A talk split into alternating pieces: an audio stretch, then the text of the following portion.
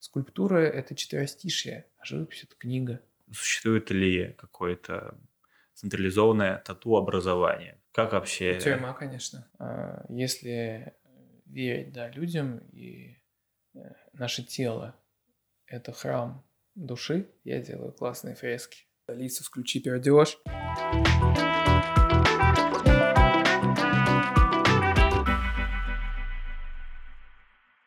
Всем привет! Это подкаст «Как-то к этому пришел». Меня зовут Никита.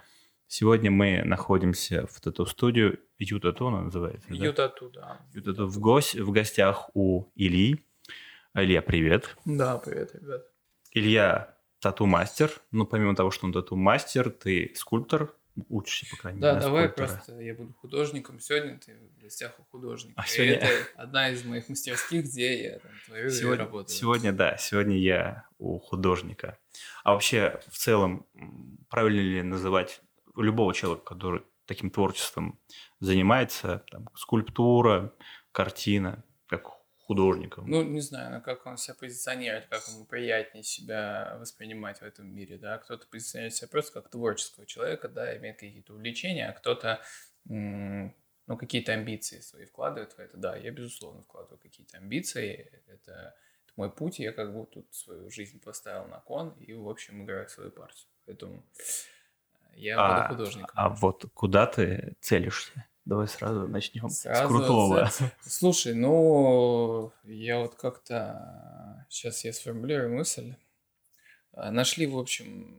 Я живу, живу в общежитии от академии, и, ну, туда-сюда переезжаю, и ко мне подходит там один из соседей, говорит, я тут бумажку нашел, и там на бумажке красными буквами написано «Я великий художник моей жизни». Ну, как... это смешно, но не знаю, но в Третьяковку можно было бы клево попасть, классно было бы выставиться в Англии, например, в Германии, не знаю, ну, то есть в каких-то таких, ну, в Европе, конечно, хотелось бы выставляться в Европе, в России, в каких-то крупных э, площадках. Не знаю, вот, вот очень, что для меня прям суперинтересно, мне было бы э, выставиться в Николае Ленивце на архостоянии под открытым небом, сделать какую-нибудь инсталляцию достаточно большую, то есть э, какие-то компиляции с архитекторами. Вот это, наверное, прям прикольно было бы. Это был бы шаг для меня. Это, знаешь, это я сейчас с таким интересом о твоих целях слушаю, как чувак из офиса, такой, вау, у него, у него цели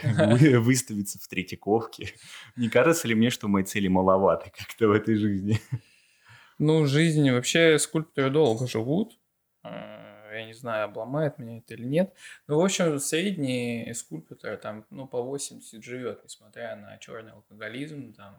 Ты же из Самары, правильно? Да, да. А, ты в Самаре учился в колледже, учился на гостиничный сервис. И а, вот интересный путь у тебя произошел из Самары гостиничного сервиса к художествам и тату-студии. Ну, это такой этап взросления, когда у тебя стоит выбор, да, в жизни, чем ты там будешь заниматься. Я как тому... ты вообще выбрал гостиничный ну, сейчас, сервис? Вот сейчас я расскажу, да. Но я, я к тому времени занимался граффити, у меня даже были какие-то...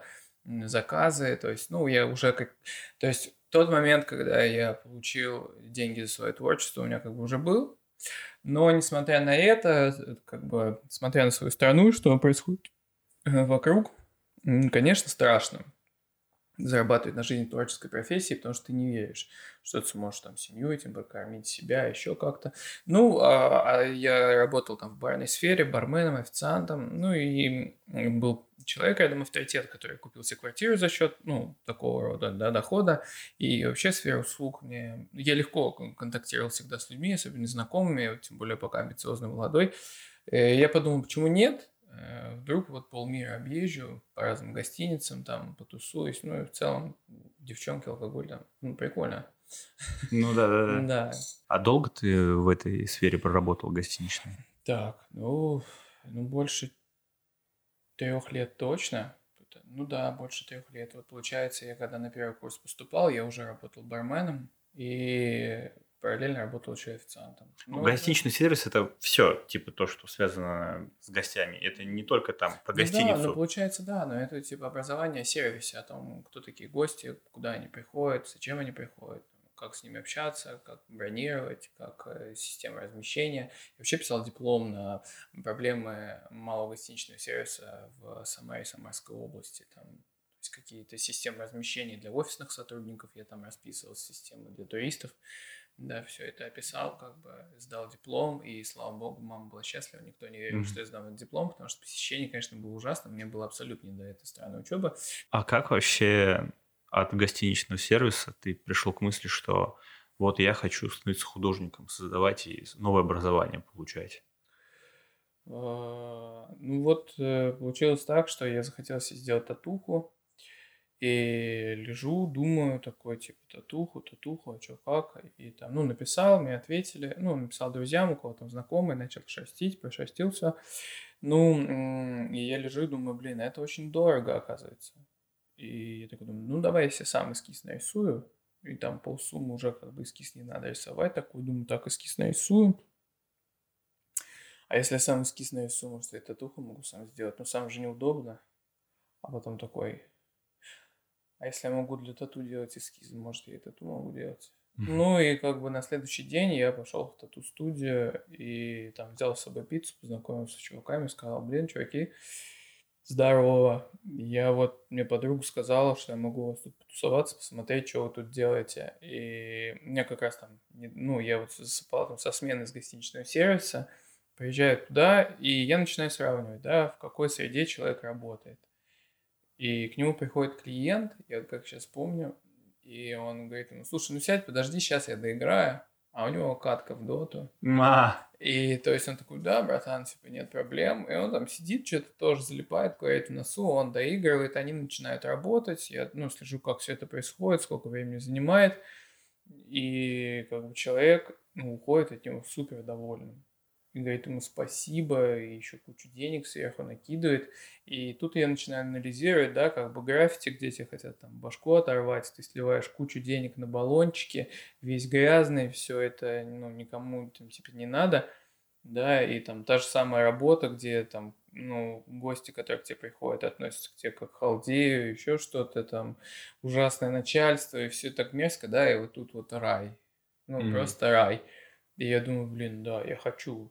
Типа, я хочу, мне прикольно, мне нравится, тем более вообще со временем, как, как, как воспринимать изображение на людях, картина ли это на людях, и что вообще картина значит в жизни людей какая-то, да, изобразительная часть с татуировкой тоже начала меняться, и какое-то, какое-то свое видение выработалось, я думаю, об этом позже все идеи вставим, mm. вот.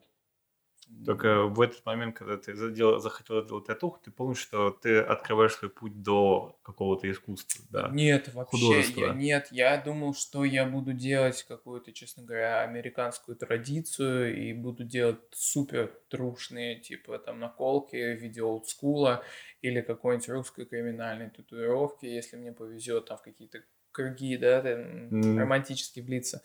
Типа но... колокола и церковь, что ли? Но... Ну да, слушай, ну нет, на самом деле стиль очень крутой. Стиль очень крутой, потому что, ну, там как бы люди сидят как минимум эрудированные, потому что времени много, они много читают, много mm. общаются, а как бы изобразительные... изобразительный язык — это прежде всего язык, а только потом он изобразительный. Поэтому искусство — это язык, да, которым человек делится своим опытом на мир. Ну, коряво, но по факту. Ну да. Вот, да. Ну и, в общем-то, как только я начал заниматься татуировкой и начал зарабатывать какие-то деньги, я пошел учиться на второе образование, ну, уже художественное. Я пошел снова на среднее, у меня была возможность поступить на высшее, но в Самаре а, так получилось, что там, ну, так скажем, как сказать, ну, в общем, старенькие преподы из Советского Союза остались в живых а, в училище. И mm-hmm. вот это училище Петрова-Водкина. Это сейчас именно рисательное или реально какое-то училище Петрова-Водкина? Ну, Петров-Водкин — это русский художник. Вот, он очень... такие до купания красного коня, наверное, все знают. Ну да. Вот, ну вот имени его как бы училище. И там школа была сильнее, чем в высшем образовании. И я поступал бы туда, я бы даже, наверное, поступил на бюджет. Еще вот эта история с тем, как я поступал, отдельная, могу сжать, коротко рассказать. Конечно, да, мы ну, ради твоих историй да, собрались. Ну, так суть в том, что я, как бы, получается, потом работал, и деньги с работы отдавал себе за учебу, чтобы как-то расти, развиваться, и Ну, я действительно, конечно, рос и развивался, и быстрее, чем, чем мои э, коллеги, да, или, или мои, как называют, кто? Конкуренты, вот. Угу. Да, когда я пошел поступать, я был на каком-то таком национальном подъеме, встретил молодого человека, который я видел у себя в школе в обычной, и, ну, мы особо не общались, ну, и я ему говорю, типа, братан, ну, мне очень надо поступить, реально, я прям очень хочу в этом году поступить. А он не рандомный чел какой-то был? Нет, он, ну, ну, он ну, рандомный просто ученик, а. Да, но он был на третьем как раз курсе, по-моему, они в, в тот момент нашего диалога уезжали за Волгу на пленэр, на дачу к преподавателю, mm. к Алексею Александровичу. С ним тоже интересная история связана. Так вот, к чему? Я напросился к этому учителю и поехал с третьекурсниками за Волгу на пленэр, и там вот две недели, условно говоря, вся практика. Ну, у людей летняя практика. Они mm-hmm. уезжают на природу с маслом, пишут картины, пишут там портреты. А я поехал с ними и сидел как бы на его даче, там горшки рисовал, кружки, ведра, лавки, в общем, hard surface, ну, то есть твердотельные какие-то предметы.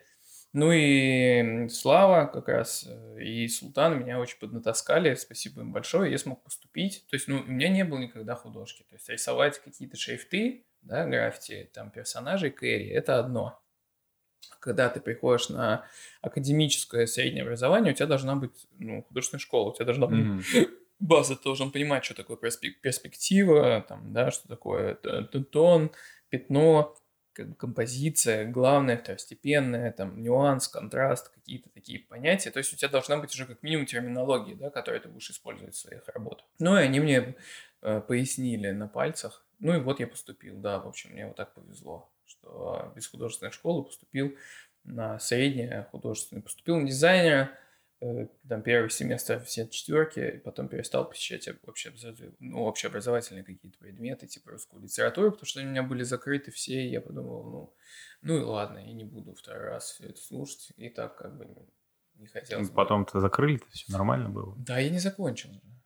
А, я ты просто решил сразу это в дамки на высшее образование? Да, и пошел, ну, потому что это ужасно, типа, ты... сначала, конечно, кажется, что школа очень сильная, но ты очень быстро дорастаешь э, до того уровня, что тебе кажется, что ты наравне со всеми, и ты наравне с теми, кто туда ходит, mm-hmm. но ты не наравне с теми, кто там висит.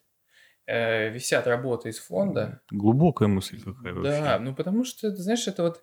Типа, куда расти, я не знаю, люди приходят в тату-студию и такие, типа, ну, ну, слабовато, команда слабовата, я не могу набраться опыта. Слушай, ну, у тебя, ты открой Инстаграм, ну, вот, зайди в два паблика и посмотри, на кого тебе равняться. Зачем? Ну, ты всегда старайся равняться на какой-то мировой уровень, ну, ну потому что, ну, бесконечно можно быть круче, чем, чем те, кто тебя окружает. Правда. А в мире тату вообще есть топы? Да, конечно, есть, есть. Кто есть. Вот это, ну, такие топы популярные тату-мастеры? Хуртада, самые популярные Хуртада, это американцы, но они, ну, это американцы, да, там как бы реклама, правильные все движения, все, ну, как, с коммерческой точки зрения очень грамотно выставлены уже личности, ну, и какие-то, может быть, может быть, раньше еще его какие-то работы там вдохновляли ребят, но сейчас настолько много супер просто невероятно интересных вот тату-художников, которые, ну, дадут ему фору. Я бы не цеплялся за одну личность. А если мы говорим про Россию? Да, тоже очень много есть интересных художников. Чего вообще, кстати, по тату-культуре в России? Ведь у нас там, грубо говоря, наверное, в девяностые пришла, потому что во время Советского Союза все вот это было, ну, наколки, запрещено. Потом в девяностые, вот, в девяностые только на бандосах это было, потом, мне кажется, в нулевые какой-то ренессанс начался, потому что люди начали потихоньку отвыкать от того, что если наколки, то ты вот бандос. Вот, вот бандосы девяностых как раз и не самые-то суперкультурные носители всего этого среза. Культурные носители этого среза – это ГУЛАГ. Культурные носители этого среза – это как раз вот совок, наверное, лет тридцать до его закрытия, да, когда...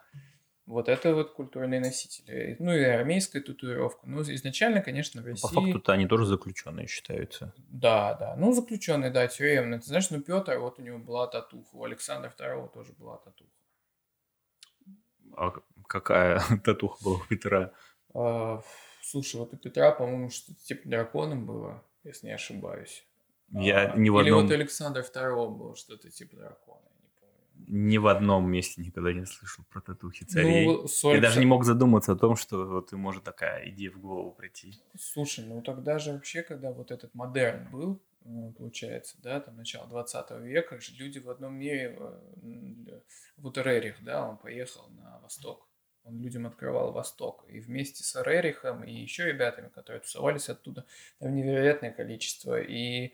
Э- традиционного, да, какого-то восточного искусства, как там шелкография, гравюры, афорты, штампы, было оттуда вывезено просто невероятное количество сокровищ, то есть большая, я могу ошибиться, но большая часть восточного искусства находится у европейцев, вот какого-то периода, там, типа, семнадцатый-шестнадцатый век, я имею в виду, то есть рассвет какой-то, да, их, где они уже прям супер-супер. Ну, рассвет. Примерно в это время, если говорить про европейскую культуру, европейцы накопили э, какой-то опыт и начали экспансии свои направо и налево посылать, не, типа не, в Америке не. И в прочие места, и потом стали забирать культурные какие-то вот, э, следы, следа себе обратно привозить. Ну да, да, наверное, да, да. Ну то есть они, получается, они в двадцатом веке везли то, что у них было в шестнадцатом-семнадцатом, то есть то, что у них уже считалось культурным достоянием каким-то, это, конечно, все тут. А Азия, Азия закрытая, по-моему, была все время. Мне нужны были некие экспансии, они были какой-то вещью в себе, мне кажется, всегда. Ну, во-первых, там была Британия как бы. Британия а в Индии там... была. Ну, значит, Франция. Ну, Британия как бы и была и в Китае, потому что они ну, точно только были... в куске Гонконга они, по-моему, были. Да, но там была опиумная война, поэтому ну, да. как бы там быстро шел обмен товаров. Но это, по-моему, время там, а-ля восемнадцатый. Век, мне кажется. До этого они тоже Нет, такие это были. девятнадцатый, это типа они сами, сами вещи... Они даже... Китай, по-моему, даже Японию особо не хотел завоевывать. Так периодически набегали. А что там делать, да. Что там делать? Рисовые поля, они и тут есть. Ну, а самое смешное, что японский император писал китайскому со словами, что я второй сын неба. И на что Китай ему сказал, ты вообще просто что несешь? Я даже... Я даже... Воевать на тебя за эти слова не пойду, потому что ты катышка моего пупка, букашка, вообще забей. Настолько все было как бы интересно в отношениях, да, я изучал как бы, как, как себя вообще позиционировала Япония изначально. И, ну ладно, не суть. Суть-то в чем? Да, у Александра была вот такая татуха морячки, морячки, люди, которые путешествовали, кто торговали, те и возили культуру, обменивались ей. Всякие да. там эти на кулаках. Галя, Валя, Рассвет. Рассвет. Ну, это, наверное, уже все-таки какая-то русская история со символизмом. Ну, да. Россия всегда очень крепко дружит с символизмом, особенно в наш, так скажем, как же это сказать, там, в наш Ренессанс. В передвижников там очень много символизма какого-то, да. Ну, ладно. Так вот, ты понял, что тебе второе среднее образование не нужно. Ты набрал... Кстати, мне говорили о том, что ты именно работал много лет в топовой какой-то тату-студии в Самаре. То есть это не какая-то типа рандомная а, была. Ты в хорошее вообще... место пришел. Я нет. нет. Мы сделали это хорошим местом. Я, я пришел... Я не пришел. Это вообще... Ну, жизнь... Жизнь удивительная вещь, дорогие друзья. А... Ну, я на уши подсел, в общем, одной девчонке, а она бариста. Ну, и я накидываю, что я супер классный, там, татухи невероятные, делаю, короче, огонь из пальца зажигаю, ну, и вообще могу ее удивить в целом. И она как бы хлопает глазами, такая, да, давай кофе налью, сахар, без очень, в общем, ей интересно? Нет. И рядом подлетает какой-то тип, ну, такой прям татарин, короче, улыбается. Чё, татухи там? А я смотрю, у него засучен рукав, и виднеется портак эй си эй би, то есть All Caps, All Busters. Mm. Я думаю, о, пассажир, держите билет, сейчас я на вас как раз и потренируюсь. И он такой говорит, да, что ты умеешь? Говорит, ну приходи у меня в свою студию. Я такой, вау, чё, ну ладно, приду. И я, значит, все дело происходит возле, через дорогу от моего учебного заведения гостиничного. Вот это. Mm-hmm. И я, значит, бегу туда, короче, ищу там своего подружания, говорю, давай, давай, давай, мне там на работу, короче, надо. Пойдем маленькую татуху сделаем, пойдем маленькую татуху сделаем. Ну, в общем, приходит сначала одна подружание, Ну, что-то мы там ей сделали укольчик, и она что-то убежала, и больно очень стало, и я такой застремался, думаю, блин, пипец, наверное, он не возьмет меня в поход, ну, в смысле, с собой в студию, да. И побегает другая, и мы делаем ей огромный, типа, огромный эскиз по батику, это, ну, картинка из батика, на картинке изображен маг, мы делаем его на ребра, контурами, это моя первая работа на человеке. Я потею так, что, ну, у меня... Ну, выливается вода из перчаток, там, типа, я весь мокрый, все дрожит, ей очень больно, там, кое-как получает, ну, то есть, и максимально кривой эскиз я сделал, максимально криво, но я был доволен, почувствовал все очень круто, э, ну, и все, и в этот же день я, как бы, оставил в этой тату-студии свои вещи и продолжил там работать. Тату-студии, ну, что, ну, кабинет э, один, там же, как бы, стоит диван, два компьютерных стола из девяностых по бокам, зеркало, красные стены, разрисованные какой-то чушью, вот, и типа осьминога, там еще что-то, какие-то картинки невнятно висят. Ну, в целом, ну, да, наверное, это совсем не крутая тату-студия была. Тогда не было таких крутых студий, что прям студии. Но я начал развиваться с этим человеком, потянулись мои ребята из граффити, там один, там другой. Ну и, в общем, всю тусовку, как ни странно, я его в студию подтянул, и все, и раз, раз, раз, одно помещение поменялось, другое помещение поменялось. Потом я стал ар- арт-директором студии, я отвечал за обучение персонала, за э, ведение соцсетей каких-то, да, то есть именно не в том смысле, что я выкладывал, а в том смысле, что я направлял вектор. Ну, да, мы стали самой крутой, самой, ну, мы стали самой известной студией города. У нас был очень жесткий маркетинг. Ну, такие примеры, там, типа, делай репост, ставь лайк, и мы разыграем твое любимое ебать ничего. А у нас появились хейтеры за то, что, ну, как бы, хочешь, не хочешь, а нахуй пойдешь. Вот, mm-hmm. Ну, и вот всякие такие какие-то залеты, и они набирают, там, типа, по семьсот, по восемьсот лайков ВКонтакте, и тогда, как бы, это было клево. А, был м- конкурс хейтеров, я помню, и победили чуваки, а, которые... В подвале, в общем, где-то не, не, вообще непонятно, что там происходит. Какое-то шебуршание, мат, э, темный такой экран, появляется силуэт светящейся двери, открывается дверь, там с, просто в усмерть обоссанный, типа, толчок какой-то жуткий. Снизу прямо на толчке приклеен логотип нашей студии, и он, короче, на него сыт, типа... И, и там около двух тысяч просмотров, короче, он победитель и выиграл там то ли рукав, то ли еще что-то. Ну, то есть какие-то вот абсолютно такие вещи. А, так вы только все-таки какую-то халяву давали людям, типа, да, за репосты, да? Да, да, ну вот чувак на лбуны набил себе Д тринадцать О П Г с правом бесплатно делать татуировки на всю жизнь. А, это типа на название... Д тринадцать О П Г это было, да. А, ну, что же еще-то хорошего? А если он придет и скажет... Э, ну, а он не пришел, он куда-то исчез. Ну, допустим, теоретически, вот вы сказали, мы теперь будем тебе делать татуху, теперь всю жизнь бесплатно. Да, а да. Если бы он попросил забить ему вот это на лбу? Ну, слушай, я не помню, по-моему, вот... Слушай, схитрил бы черт. Татарин, да, так просто ты, ну, это не пройдет. Но я думаю, конечно, даже если он будет сводить, он будет сводить это около года. Кого там? Такие толстые черные буквы, он будет сводить это полжизни, мне кажется. Это, мне кажется, топ э, ошибок в жизни чужих людей, которых я слышал, что ты решил, решил такой, на халяву буду всю жизнь биться, делаешь на лбу татуху и пропадаешь из тату-студии этой навсегда. Там мы были, вот, говорят, что когда заселяются люди в квартиру, надо кошку пустить, она покажет, где диван. Угу. Вот. Где открывается Макдональдс первый в городе, вот это самое проходное место. Угу. Мы открылись часть дорогу от него. Неплохо. Вот, да. От первого Мака и очень проходное да место вы какие-то, было. Вы какие-то тонкие маркетологи, я смотрю. А, да, слушай, у него сейчас огромная сеть. Он подзабил на тату, но я думаю, он вернется. Он говорил, что вернется в эту тему, но у него большая сеть парикмахерских, он отлично зарабатывает как бизнесмен. Он просто обжегся на тату, потому что это не совсем бизнес. Угу. Не совсем... Это субкультура? Ну, это, да, наверное, типа субкультура. На ней можно зарабатывать. Есть очень неудачные коммерческие проекты. Удачные. То есть даже вот самый на слуху, мне кажется, в Москве сейчас удачный коммерческий проект — это Код Тату.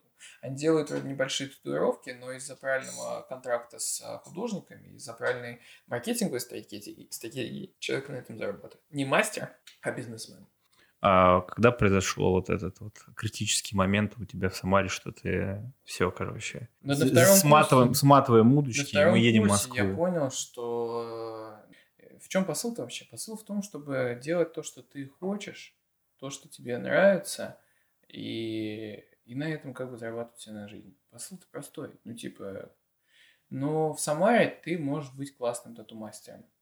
Тату-мастер и тату-художник – это, наверное, разные вещи. Потому что тату-мастер, он, типа, хочется сказать, должен уметь все, но никому он ничего не должен. Он умеет, как умеет. Ну, в общем, было бы здорово, если бы ты обладал более, так скажем,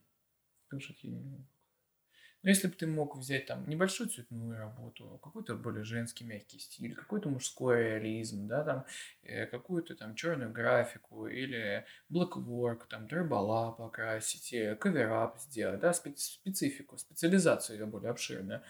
Мне не хотелось. Мне хотелось как-то все-таки как художнику развиваться. Мне хотелось говорить, смотри, вот есть я, есть мой непревзойденный вкус, которому ты можешь довериться, да, и, и как бы не париться до конца жизни, ты можешь вот всю вину сваливать на меня и говорить, почему тут собака на кошку похожа, а вот и Илья Ледов говорит, что каждая собака столько же кошка, сколько и кошка-собака. Ну и, в общем, всякими такими штуками угорать. Ну, слушай, я когда э, смотрел твой профиль, смотрел твои работы, еще показывал твои работы моему товарищу, который у нас по татухам, он такой, типа, ну это вау. Это, типа, это уровень. Я, ну, если, ну, приятно, я если приеду, я если приеду в Москву, я, типа, мне вот именно вот этот стиль, это мой стиль. Типа, люди видят твой стиль и видят в нем свой какой-то стиль.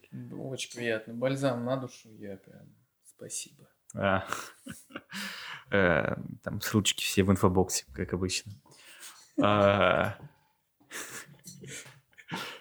SoundCloud надо будет обязательно ссылку дать. На твой SoundCloud. Да. А, да, кстати, да. Я оставлю. Обязательно чекните, пожалуйста, нейм, нейминг, как поработал Илья ней, в плане нейминга. У него очень, на самом деле, интересная подборка музыкальная. Ты к нам приходил в гости домой э, со своей девушкой две недели назад. И что-то как-то на фоне включил какую-то там рандомную мелодию на SoundCloud'е, и вот я что-то в тот момент затупил, не спросил, а потом я вот на работе две недели уже на SoundCloud'е пытаюсь найти какую-то подобную подборку. Блин, знаешь, ничего, это на самом деле есть такая тема, тема типа Fight Club подкаст. Это какие-то треки, которые похожи вроде как на саундтрек к фильму Fight Club, и, угу. видимо, в какой-то момент это стало так модно, что это стало каким-то полужанром, что ли, музыки каким-то, который описывает вот эту атмосферу. Угу. Да? Но там много этнического, много Америки восьмидесятых. Да-да-да, там Элвис Пресли был какой-то, по-моему. Да-да-да, ну, в общем, прикольно такой, ламп, ламповый звучок, скажем так. Да, что... вот типа сидеть прям в уютном местечке где-то и... чтобы было мягко и ну, вот я не слишком ярко. Вот я здесь пытаюсь создать. Почему я вообще свою студию сделал? Потому что формат студии мне не прельщает. Ну да, клево, очень-очень много классных, интересных, цветных, разукрашенных фриков, которые громко орут, курят марихуану. Я их всех очень обожаю, и я в душе такой же, но когда ко мне приходит человек, я все-таки хочу, чтобы он почувствовал себя... Ну, люди по-другому разгр... ну, раскрываются, когда вы наедине, да. Он может быть конченным м***ком, когда вы бухаете впятером, но когда вы вдвоем, ты вполне себе его терпишь и можешь даже понять. Поэтому, ну, я за то, чтобы это была какая-то более э, индивиду... индивидуальная и, и более социально закрытая история. Ну, типа, твоя студия – это какой-то... отображение твоего внутреннего мира или какого-то восприятия вообще, как, как ты чувствуешь, да, что фантастика. Должна быть. Моя студия — два кабинета, у меня биполярка. Там работают девчонки, здесь в основном пацаны. Ну да, наверное, мне хочется, хочется, чтобы играл классный музон, чтобы никто не мешал, чтобы не было такого, что там в огромной студии с другого конца чувак орёт: «Алиса, включи пердёж». Все начинают дико с этого орать, как бы. Так, ну я понимаю, это какие-то флешбеки вьетнамские, да, вот сейчас пошли? Да, да. Нет, блин, я работал, самая клевая эта студия, в которой я когда-либо работал, это «Банан Тату», когда она была на Покровке, возле Китай-города. Это была тоже мансарда, она была раз, наверное, раз, два, три, четыре, ну, в четыре-пять раз больше, чем эта студия. И она была напичкана антиквариатом, и там всегда были какие-то жесткие тусовки, и, и там были гробы. То есть вот я помню, был один из дней, когда мы взяли из студии два гроба и поставили их на скейтборды, и катались по Покровке, и нас снимали люди, и в общем... Возможно, когда-то в какой-нибудь «Медузе», я не знаю, в каких-то других инфо... на ресурсах была статья «Молодые люди катаются на гробах на скейтбордах в Москве». Да, ну, было очень весело. Ну, основатель, кстати, студии Бен Клишевский, очень незлоядный художник, очень крутой вообще чувак. Это вот один из топов. Вот, и, ну, есть люди, которые классно рисуют кошек, есть люди, которые классно рисуют людей, этот чувак классно рисует космос, и причем... космос... Вот люди к нему обращаются за космосом, но они не понимают, что человек рисует микрофактуры.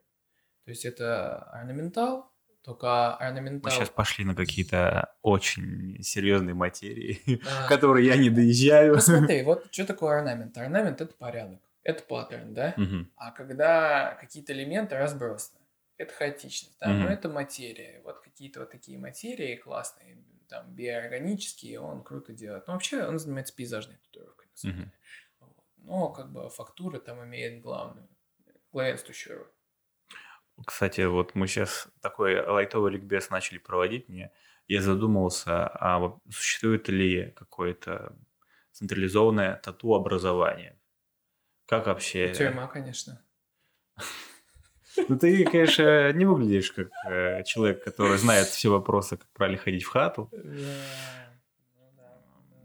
Но я больше о классических институтах. Нет, нет.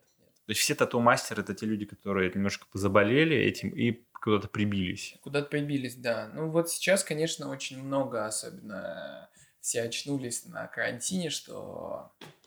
Открыли в себе, да? Вот, да, я начало. Учитель, я могу научить тебя по видео делать классные татуировки, покупай курс, и все будет очень круто. Есть удаленно, удаленно, удаленно да. На помидорах, да. Ассоциацию, как это учили, теория татухи учили. Слушай, ну я тоже, кстати, бил там и на апельсине, и на свином ухе, и это все, конечно, говнина. Ну, свиное ухо еще куда не шло. Но на апельсине? Но на апельсине это, это не тату. Мне кажется, что когда я в школе получал апельсин на обеде, который не хотел кушать, и на шестом уроке потом рисовал на нем ручкой, это недалеко было вообще. Да, это очень близко было по ощущениям. И это настолько же близко к татуировке, как и татуировать на апельсине. То есть считаешь, что ты первый уровень прошел. Ну, кстати, приятно, да, то, что я бли- ближе к каким-то вот этим вот вещам интересующим. А в целом, если... какой-нибудь молодой человек завтра захочет тату начать бить. Вот какой его путь будет? Ну, пусть сначала молодой человек решит, что он хочет. Ну, или дама. Чё, ну, человек все-таки. Да. Да. Согласен, да. Человек, согласен. Там, молодой там, мужчина или молодая дама. Да. Вот. Пусть решит, как бы, если он хочет делать традиционную татуировку, то пусть идет учиться и делать людей, которые делают традиционную татуировку. Если хочет реалистическую татуировку, пусть сначала учится рисовать, потом учиться делать реалистическую татуировку. Вообще, неважно, ну, абсолютно неважно. Ну, типа, вот ты как рисуешь, ты как рисуешь, ты так и колешь. Абсолютно так же. Вот ты как срисовываешь, ты так же будешь и срисовывать на кожу. Ну, естественно, будут, ну, какой-то прогресс владения материалом, да, но если, условно говоря, э, вот ты ручкой никогда бы не писал, и тут ну. тебе сказали, чувак, срисовывай. Конечно, у тебя первый опыт был бы, ну, напряжный. Напряжный, да. Я бы, может, в трещотках потел бы. Да, да, да. Апельсин бы просил назад вернуться. Где этот рыжий гад? Ну и да, а что нет? А вообще дорого зайти в эту профессию? Сейчас нет. Без своего материала же как-то, ну, типа, вот я хочу, вот я условно, я завтра такой в жопу офис. Увольняюсь, иду бить татухи, а у меня не, там ничего нет вообще, ну, никакого материала. Ну, двадцатку можно собрать, билд, на котором можно профессионально уже работать. Потом дома на кошке, да, потихонечку, и потом на своей женщине, и потом уже на людей переходить. Ну, да, да. Ну, вообще стоит начать, конечно, с бумаги и как бы понять, если тебя... Если ты не можешь своим творчеством на бумаге заинтересовать людей, то, может, не стоит с татухами начинать. Я вообще отговариваю людей, чтобы они не шли в татухи, потому что... Вот, меньше как... конкуренции. Правильно. Ребята, сидите дома, пейте чай, смотрите сериалы, и все будет клево. Потому что... Приходите бить тату в Ю-тату. Вот, вот. И, ну, просто чувак, типа, такой, ну, я поколол татухи, и мне надоело. И, то есть, есть какая-то группа людей, которые ходят, э, типа, с э, картинками чувака, который такой, ну, я попробовал, мне не понравилось, ну, что-то не пошло. Но они... вот все те, которые к нему пошли, они тоже, типа, не пошли. Да. И как-то, куда они не пошли? Но вот эти все мастеры, которые вдохновились и не доехали никуда, мне кажется, они еще... портит всю эту историю в общем, потому что они кому-то говёную татуху сделали, и они потом рассказывают, что типа, да все у нас рукожопы вообще. Я вот э, тоже так думал, а потом я подумал, что нет, на самом деле.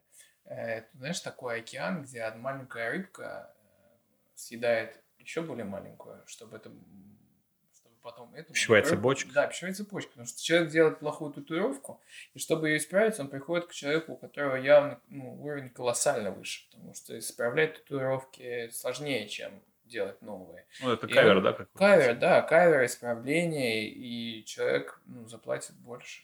И то есть тем самым он как бы, он за эту же сумму мог сделать себе две хороших татуировки, больших хороших татуировки, но сделает одну среднюю, потому что вот была его ошибка. Совет по выбору татуировки, да, ребята, долго следите за мастерами, которых вы выбираете, и не стесняйтесь приходить к людям в гости и понимать вообще, что там за атмосфера, что там, потому что если вы мозгами не допрете, вы все равно нутром почувствуете, то ли это или не то ли это, и не спешите отдавать деньги, как бы, татуировка это один раз на всю жизнь. И эта связь с этим уродцем, который тебе ее наносил, mm-hmm. поэтому выбирайте себе как бы симпатичных уродцев, с которых, которых приятно вспоминать, потому что каких-то мастеров, наверное, неприятно людям вспоминать, как минимум то, что там курят. Например. А как вообще, вот смотри, вот это, мне кажется, момент, который чуть ли не у каждого второго вот в нашем поколении с тобой, с молоду ты спрашиваешь друг друга, вот, будешь ли ты в будущем бить татухи? И такой, да, я буду. И такой, типа, двадцать шесть лет, и такой, да, я буду, но я не знаю, когда. Вот как человеку там решиться или понять, что он хочет вообще себе набить? Как ему понять, что это правдивое у него, это ощущение, что он хочет забиться? Да, я думаю, это правдивое ощущение, просто не у всех есть возможность, потому что это недешево, потому что это долго по времени, это морочно, и вообще это проблема ответственности. То есть ты должен принять решение, которое повлияет на всю твою жизнь. Ну, по сути. Ну, ну, сегодня это, мне кажется, полегче как-то принимать. Раньше это, возможно, было, вот из серии, что если ты бьешь тату, то тебя вовсе не пустят. Сейчас у меня коллеги такие бывали, что у них рукава полностью забиты, да, финансовая да, корпорация, и их в Лондон забирали потом но работать. Это в, в любом случае это решение, что ты будешь носить всю да. жизнь. Поэтому даже какие-то такие вещи, да. очень аккуратно подходит, но я могу сказать только одно, смотрите больше. Смотрите больше, чем больше вы смотрите, тем больше вы понимаете, что вам не нравится. Если... Э, так, вот, методом исключения. Конечно, метод исключения работает стопудово. Это, это прям второй метод. Вот сначала место, потом размер, а потом метод исключения. И с человеком уже проще становится. А, кстати, вот это, знаешь, какой момент по поводу цены интересен? Я единственный раз, наверное, в своей жизни слышал, как ценники делают на татухе, типа со спичечный коробок одна цена, с пачку сигарет другая цена, и там под, под увеличение идет. Это, это какая-то хрень, что ли, кто так придумывал ценники? Да, ну, ну как, ну это старый такой, типа мувитончик из, из подъезда, из, из тюрьмы, там, не знаю. Да нет, вообще все цена зависит только от одного. От того, насколько свой труд ценит человек, угу. который делает. И все. Больше ничего. Ну, сейчас вот самые ну, вот, большие цветные татуировки на расходнике без аренды студии собрать стол на шедевр там, с пятьюдесятью оттенками, оттенками цветов будет стоить ну, три-четыре тысячи. Долларов? А? Долларов? Нет, рублей. Это, это себе, себестоимость? Это расходники, краски, ага. колпачки, вазелин, иглы, держаки, полотенца, мыло, обезболивающее, там, какое-то стрессоснижающее, там, успокаивающее. Вискарь, что ли? А? Ну, вискарь? Всякие, ну, всякие пенки, там, косметологические. А-а-а. Ну, крутые чуваки. Ну, да. А есть же люди, которые бьются так, типа, мне не нужно ничего, бейте так, без ну, обезболивающего. Ну, да, я вот без обезболивающего люблю работать и всячески не приемлю. А, я же, кстати, я вспомнил, мне рассказывали, что э, лучше не делать никакой обезбол, потому что тело какое-то другое, татуировка может расплыться, когда... У то, тебя сойдет анестезия. Расплыться, да, но кожа у всех разная, и обезболы разные, но есть обезболы, которые омертвление ткани вызывают. Ну, в общем, да, это коим образом влияет на качество работы. Угу. А а, это... Оценить вот эти болевые пороки у каждого человека это индивидуально, да? У каждого да? человека разные, у каждого мастера разные. И у каждого стиля разные. Но есть, допустим, такие места, которые, очевидно, больнее, так, допустим, чем и, другие. Яички. Ну, ну, возможно, еще язык и ну, губы, да? Да, губы, шея, за ушами, фаланги пальцев, внутренняя часть ладони, ступы, ну и, конечно, все эрогенные зоны, и там ближайшие десять-пятнадцать сантиметров в радиусе. Достаточно мягенько, мякотка. Да, больнее там, где не закрыто, то есть... Точнее, где, где, наоборот, закрыто. Больше всего. Да, внутренняя часть руки, ребра, потому что у нас внешний вот этот слой кожи, да, uh-huh. он толще, чем внутренний. То есть вот внешняя часть предплечья, где волосы растут больше, uh-huh. да, там кожа гораздо толще, в нее не так приятно заходит пигмент, как на внутреннюю. То есть внутренняя нежная. А куда дороже? Ой, не дороже, точнее, а куда менее болезненно забивать? Менее плечи. Плечи, руки. Куда падаешь, туда и не больно. Где отбито? Ну, типа, где отбито, где трется постоянно. Самое необычное место, в которое ты бил татуировку? Да я, я вот как-то мне не доводилось там какого-то... Ну, на жопе там бил, там что-то такое. Черта? Капкейк, по-моему. Это дама была? Да, по-моему, девчонка была. Самая необычная, наверное, татуировка вот у товарища, он очень креативный, у него э, вот так, как чулок у девчонки, да, идет, угу. только у него по периметру так бедра набита «Тайная вечеря» с Христом, с апостолами, и дело в том, что он попросил меня изменить там, каноническую итальянскую живопись, угу. и мы добавили туда бутылки, бонги, косяки, дорожки, таблетки, музыкальные колонки, Христу пульты под руки засунули в фотошопе. Там, в общем, и получилась такая новая армянская тусовка, где они, короче, там дико угорают. И, ну, я не выкладывал, но получилось очень круто смотреть. Важный дисклеймер, мы не пропагандируем, мы вообще осуждаем любое употребление да, наркотических да. веществ. Это да. плохо. Особенно а, на сеанс. Да, делайте татухи и пейте вкусный чай, кстати. А, кстати, татухи зависимости вызывают стопудово. Синяя болезнь? Да, сто процентов, потому что ты более это вот, у тебя вырабатываются и гормоны счастья, потому что ты испытываешь стресс, и чтобы mm-hmm. побороть этот стресс, у тебя организм тебе подкидывает в топку, типа ништяков, mm-hmm. и ты такой, ну ладно, так можно терпеть, как лежишь, кайфуешь, особенно когда сеансы там супер короткие, но больные, как традиционная татуировка. Вот mm-hmm. многие люди скажут, да, это я, вот я хочу забить с такими кучей маленьких проточков, таких интересных разных историй, это про меня, мне не нравятся большие сплит-рукава. И другие люди, да, которые говорят, мне не нравится эта вот эта леопардовая покраска, что-то, блядь, мишура какая-то, надо, чтобы было плотно, ровно, лаконично, как костюмчик, чтобы сидело. Но на самом деле-то они оба получают стиля эти прям хорошую нагрузку, потому что кто-то из того, что сидит очень долго и не так больно, да, там, ну, потихонечку наращивает стон. Или вот американская татуировка больно, быстро, сразу, навсегда. Да. А чем она отличается? Америка? Чем техника, она характерна? Техника, техника, стиль, стиль, техника, техника, стиль, стиль, Паш, техника. Нет, сейчас, надеюсь, фристайл у нас с тобой не начнется. Да. Нет, такой, как у Паши, я не буду.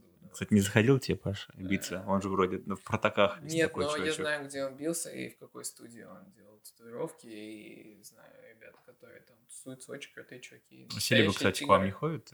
Селеба к вам не ходит биться? Селеба, кто-то вот был. Ну вот когда я на Китай-городе работал, да, там были селебы. Серебро клип там снимала. Да, очень красивые. Джугур, да, там был. Ну, какие-то блогеры, там, типа, телочки. Ну, очень разные контингенты. Вот у меня есть клиент, у него миллиардный бизнес. Угу. Он миллиардер. Может хоть на лбу себе бить. Да, ну, свастику хочет. Кого? Свастику. Свастику? Ну, он хочет, ну, там такие какие-то славянские мотивы. Ну, и, как бы свастика у фашистов — это черное солнце, это измененный знак буддистов, по-моему, чуть если ну, не ошибаюсь. Слушай, это все, да, оттуда пошло, это просто сакральный символ, который украли. Да. И используют, да. Там много чего украли. Но суть, в общем, в том, что, да, это солярный символ называется. Он хочет что-то один из солярных символов, но так, чтобы он не читался. То есть mm-hmm. мне нужно разыграть его в композиции так, чтобы он э, в, в общей массе как бы работал, но так, чтобы знал об этом только он. А еще там какие-то цифры разбросаны. Ну, в общем, опять же, да, вот подкаст начался с того, что Россия концептуальная. Это правда, Россия очень концептуальная. Да, да, да, да, да. А как вообще, тебе что больше по кайфу, концептуальной татухи или там, когда залетают на бене там Вова девятнадцать девяносто четыре? Ну, волков люблю. Волков? Да нет, шучу, конечно, не люблю волков. Люди, которые делают волков, они весьма специфичны. Ну, те, кто попадались мне. Я как-то мало сделал волков, не довелось, дай бог. Ну и, да нет, я просто... Мы не в Тамбове, кстати. Ну и вот, да, кстати. Я люблю... Когда человек приходит со своей историей. Вот там я Лёша Пупкин, у меня фамилия Пупкин, и я хочу себе, короче, еще два пупка набить. Я ну, фанатею по пупкам, типа не стесняюсь, это мне нравится, короче, да, хочу как-то с Божьей Матерью все это связать, и ты такой, да ты шутишь, он говорит, нет, я серьезно. И вот какие-то такие интересные темы э, приходится обыгрывать. Очень интересно. Ага, кстати, вот к вопросу есть фильм такой, сейчас издалека зайду под вопросик. Есть фильм такой, Blade Runner, «Бегущий по лезвию». Uh-huh, uh-huh. Харрисон Форд играл. Его написали по книге «А мечтают ли роботы о электроовцах?» Просто такое, типа, что... А чё, какие татухи хочет себе тату-мастер? Uh-huh. Какие они? Ну, какой тату-мастер? Да, ну, ты сам себе бьешь вот или, или ты ходишь вообще? Ну, был и момент, где сам себе колол. У нас был ящик пива, моя коленка, и он колол снизу, а я сверху. Вот. Ну, клево, я люблю татуху. Кто-то приходит за атмосферой, кто-то коллекционирует татуировки, потому что это крутые художники. И круто, когда на тебе там картинки, ну, там, рассчитываются уже сотни тысяч рублей. И кто-то ходит просто потому, что это там знакомый знакомого, и он прикольный пацан. Кто-то ходит, потому что ему нравится вот этот стиль, и в его городе в этом стиле работает вот этот чувак. Так, он, конечно, поехал там туда, во Францию или в Германию делать какой-то стиль, да, там, где он зародился, где есть какие-то штампы, да, откуда люди берут исходники. То есть Россия берет исходники с тату, ну вот тату-мастер, да, он на кого-то ориентируется. На кого он ориентируется, если у него нет художественного образования? На другого тату-мастера. Uh-huh. На кого он ориентируется? У него вокруг такая архитектура, куча храмов. У него изобразительное искусство к нему гораздо ближе. Больше литературы, больше образования. А есть вообще у нас в России свой стиль? Вот именно в тату-мастеров, что вот какой-то... В миру, если посмотрим на тату, этого человека, понимаешь, он в России бил ее. Да, матрешки. Ну, я понял, да. Типа, ну, как там... бы не смешно, но это стиль. Церкви наши тоже стиль. Ну, я... Э... Какие народности еще бьют все церкви? Да, такие, чтобы... Очень любят европейскую архитектуру, костел. Готический, готический стиль, да, чем хуже. Но видишь, у нас, к сожалению, из-за того, что культура пигментации кожи с тюрьмой очень связана была, mm. у нас люди, ну, не работают в византийском стиле. А это византийский стиль. А что такое византийский стиль? Это второй Рим. Да. Но говорят, Москва, третий Рим. Все дороги ведут в Рим, еще говорят. Ну, вот я и приехал. Да, вот ты приехал в третий Рим. Че, как ты тут вообще? Что? Как у тебя началась? Куда ты, куда ты приехал? Куда ты поступил? Как ты поступил? Ну... Как этот, прихожу я к директору своего учебного среднего заведения и говорю, можно документ? Он говорит, а зачем? Я говорю, я поехал поступать. Ну, давай, отвага и гора добрали. Отдала мне документы. И вот тут э, такая легкая история. Тот самый Сейс Иныч, который взял меня на дачу, на пленэр, незаконно взял ребенка в плечо. Красавчик. Он оказался скульптором. Это единственный преподающий скульптор был в этом заведении. Он у меня своей старой трясущейся рукой поставил мне базу какую-то, основу дал. Невероятный души человек. Вот. Смешно, да? Я не знаю, там кто будет смотреть. Вот подходит старый мужчина седой, и у него настолько большой тремор рук, что ты не можешь понять, в какую точку он тебе показывает, когда объясняет, где ты, ну, косанул. Но он, он вот колдует этой трясущейся рукой, но как только она касается бумаги, все, металл, человек-циркуль, человек-нож просто. У него вот есть понятие, да, как натянутость линии, условно говоря, mm-hmm. да, можно нарисовать круг, он будет такой рыхлый, но ровный, а можно нарисовать овал, и он будет такой натянутый, ну, понимаешь, линия такая, дуга, mm-hmm. вот, вот у него все вот такой дугой, все натянуто очень, да, к чему это я, вот когда я поступил, приехал, все такие, ну, ты, конечно, вообще дал, я не верю, что я поступил, я прошу Слав, типа, отправь мне вступительные экзамены, я не понимаю, к чему мне готовиться. Он что-то, ну, все есть на сайте, что-то я на сайте не нашел. И тут другой человек, Султан, который, он поступал не в этот год, а в следующий, после Славы. То есть, получается, у нас три чувака, я, Слава, Султан. Слава первый поступил, и мы вот на следующий год с Султаном поехали. Султан поступал на живописи, не поступил. Нас туда вез его отец на тачке, а я поехал, типа, чек-чек, маяк-чек, ванту-ванту, там, кто намочил мою манту. Посмотреть, кто, кто вообще там что может. Uh-huh. На уровень посмотреть. Но я, конечно, обомлел. Клевое здание, клевый центр, клевая Москва, классные тусовки, все очень понравилось. И я попробовал поступить. И поступил. Заведение так как называется? Да. А, Академия Ильи Сергеевича Глазунова. Российская академия живописи, ваяния и зодчества. Там, где учился Левитан, в общем, и всякие очень много интересных художников.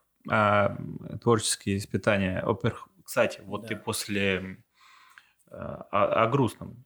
Ты когда поступал после колледжа, тебя трясли какие-нибудь ЕГЭ, там, вот эти все вещи после среднего? Нет, так как у меня был диплом о среднем экзамене. Я сдавал внутренний экзамен. Угу. Я сдавал литературу, русский, литературу, внутренние по истории искусств, творческое, компози... творческие испытания, композиция, скульптура, рисунок. Рисунок это была... Нужно было нарисовать гипсовую голову. Скульптура, это нужно было слепить портрет с плечевым поясом, и композиция, мне выпала тема борцов, я лепил борцов на композицию. А в какой масштаб? А, ну, человеческий портрет с плечевым поясом один к одному, а, планшеты по рисунку пятьдесят на семьдесят, под гипсовую голову и композиция тридцать сантиметров. Вот ты поступил. Кстати, вообще это было одно место, куда ты там подавал документы? Да. А как ты выбрал вообще его? Почему ты решил, что это вот for you?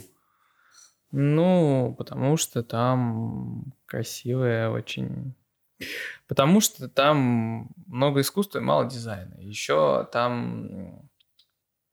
Потому что там учатся ребята, которым интересна традиционная русская культура. Угу. Славянская. Ты за каким-то нетворкингом, да, получается, шел туда? За единомышленниками? Или это за теми, кому... националистический посыл. Ну, хочется как-то культуру своей страны и понять вообще, что такое культура. Что такое вообще русская культура, и кто люди, кто ей занимались, и почему она выглядела вот так, а не как-то по-другому, и она вообще, оказывается, есть, и очень красивая, просто э, за счет, э, опять же, каких-то там... Э, сорян, да, за счет каких-то рекламных, возможно, или модных движений многие вообще не знают. А что, это, конечно, сейчас можно, знаешь, уйти там в, в другой подкаст, вообще, что есть русская культура? Это церковь. Короче, да, как бы не странно людям не было осознавать, да, насколько люди вообще осуждают церковь и вообще весь этот аппарат, но дело в том, что изобразительное искусство в России, именно искусство, которое, у которого есть там классификация какая-то, которая имеет стили, имеет школы, это все пришло с Византии. До этого было только творчество, искусства не было. Есть люди, которые говорят, что творчество – это наивысшая квинтэссенция искусства, и русские сказки – это лучшая литература, которая mm-hmm. только может быть. Да? Но как бы, если спросить у людей, чем отличается миф от сказки, то они не скажут. Хотя отличия-то на самом деле есть. И вот и у искусства, и у творчества отличия есть. И мне было, опять же, да, почему, почему вот у меня была девочка, и она себе готическую архитектуру как бы делала, mm-hmm. и ее за это никто не осудит.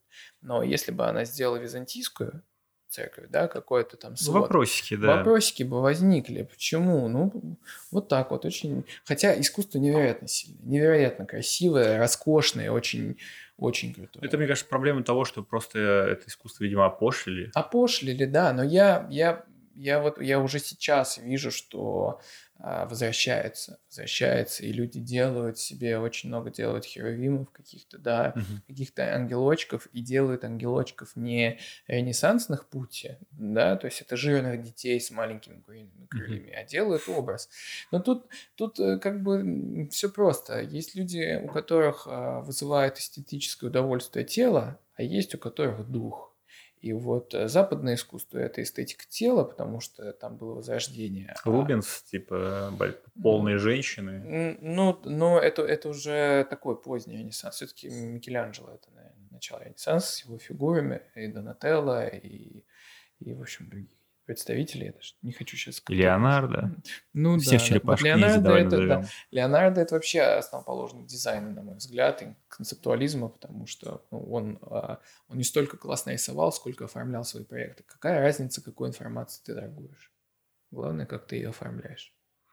А, вот. Кстати, нет такой темы, так как я человек извне, я так, вот этого всего творческого мира, что...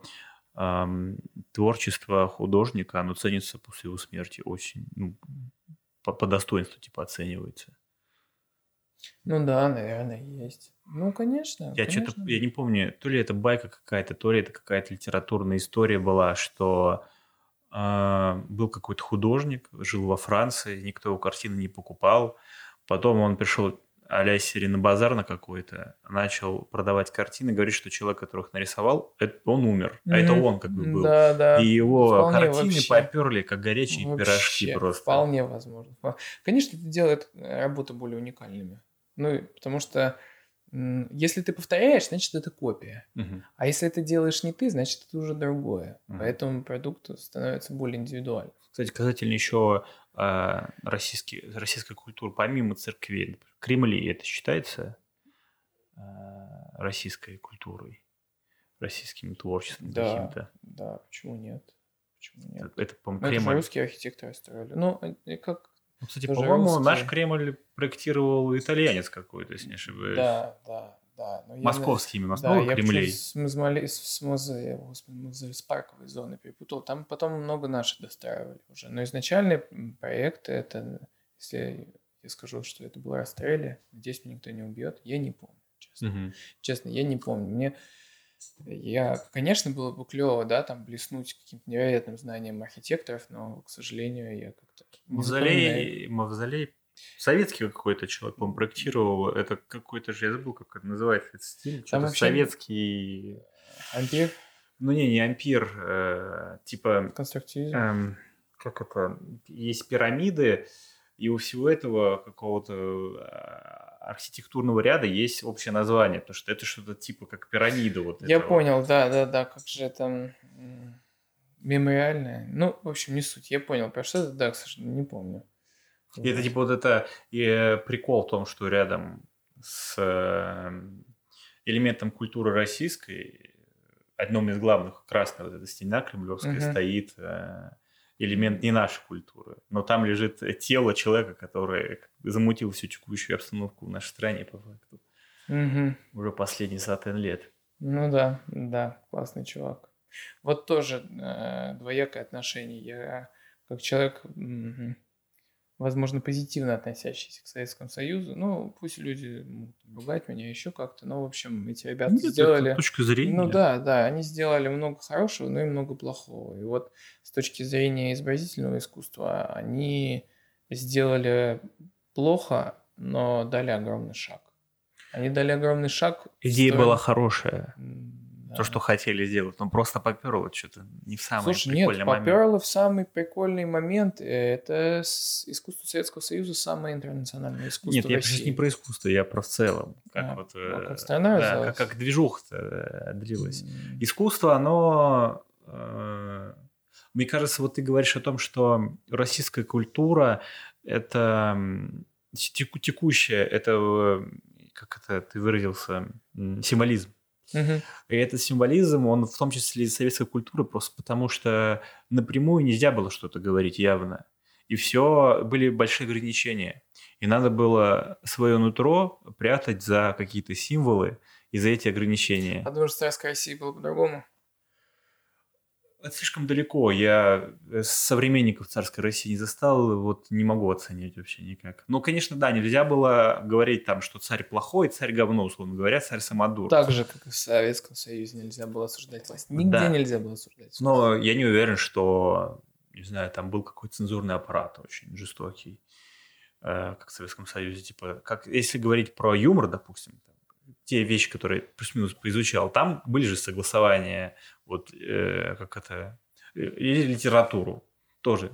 Ты должен был в каком-то там союзе литераторов состоять, э, твои книжки там вычитывали перед публикацией, если ты там это не годнота, то даже сам издатом ничем ты не выпускаешься и сидишь вообще, и вообще могут подумать, что у тебя инакомыслие какое-то не, не такое. Ну да, но тогда тоже был аппарат, просто он был меньше, и этим занимались другие люди. Была школа, и она отвечала за все это. Вот была Питерская академия художеств, и все огромные заказы и огромные выставки, ну, которые как-то отвечали за международный, так скажем, уровень, не за локальный, а за какой-то уже общероссийский. Они все, всем ну, занималась Академией художеств. Если ты переходил ей дорогу, то ты оставался без хлеба. Поэтому ты делал uh-huh. только то, что ты мог делать. А передвижники, они не доучились, они не получили диплом. Они ушли все, там было пятнадцать человек. Одни из них основатели академии, в которой я учусь. Uh-huh. Вот. И как бы они делали острое социальное искусство. Вот фильм про Бэнкси, который вышел последний, это были пятнадцать Бэнкси в России, которые осуждали церковь за пьянство, э, осуждали э, работорговлю, осуждали э, классовое неравенство, осуждали и сексуальное меньшинство. Ну, то есть какую-то... Ну, вы понимаете, да, там надругательство над женщинами, mm-hmm. какими-то эксплуатациях. И, в общем-то, все то же самое, все очень повторяется. Я сейчас вспомнил вот, тоже историю какую-то в Советском Союзе. Непризнанные художники, так сказать, были, которые сделали выставку на улице, что-то где-то в черемушках выставились. Пришли их работы бульдозерами давить, mm-hmm. а это потом что-то оказались какие-то просто светилы. Типа художественного мира. Ну, это начало, это, это авангард. Это не начало авангарда, это авангард. Я тебе могу сказать, что в Советском Союзе были выставки, где э, свинью живую забивали и продавали. Да? То есть вот такой акционизм уже был в Советском Союзе. Тарковский в своем фильме корову жигу, э, живую сжигал. Для, для того, чтобы его картина, он же художник, его картина mm-hmm. по-натуральному ну, выглядела. Почему нет? Почему нет? Кстати... Да жесть, конечно, нет. Мы сейчас, конечно, прикольно так уходим куда-то в сторону, да. но мне нравится а, акционизм вообще. Он, мне кажется, для людей не, не доходит вообще, что это, как, что это вид искусства, что, что это вообще.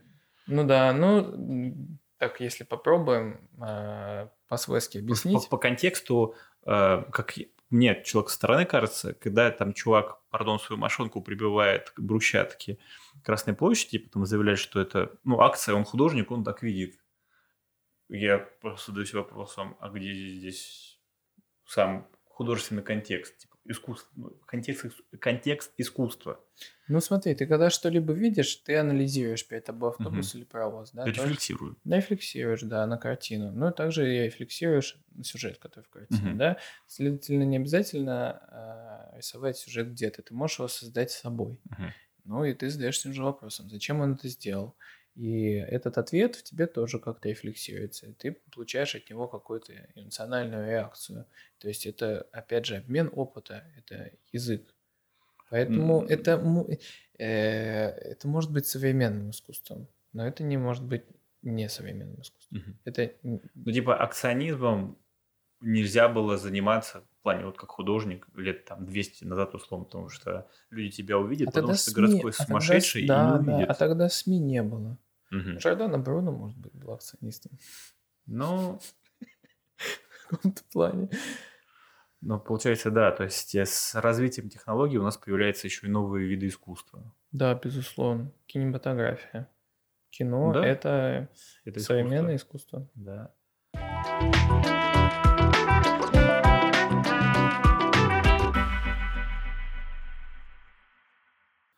А как складывается твое обучение в твоем институте? Ну, я, конечно, м...